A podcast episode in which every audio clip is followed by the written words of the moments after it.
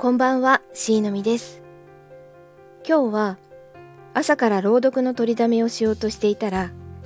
草刈り機がキュンキュンってなっていて昼過ぎにやっと収まったと思ったら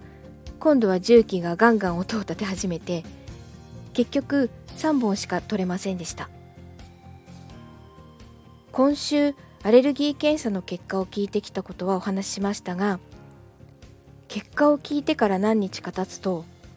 思った以上に食べれないっていうことにちょっとずつ気がついてきて先日息子の修学旅行のお土産のカステラも小麦粉も卵も砂糖も入っているから食べられないことに気がついて結構ショックでした。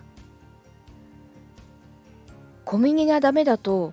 パンはもちろん食べられないし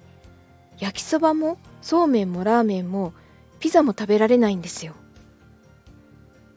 毎日何か食べようとするたびに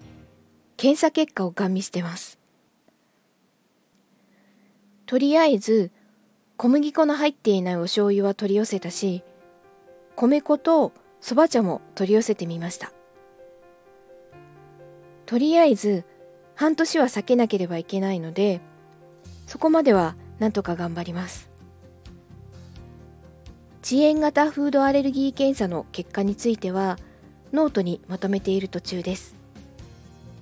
近いうちにアップしたいと思います。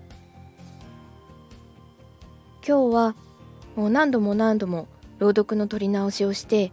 喉がちょっと疲れているのでもう今日の収録はやめておいてあのー、皆さんのライブでも聞きながら竜の森の表紙のデザインでもしようかと思ってます。それではまた。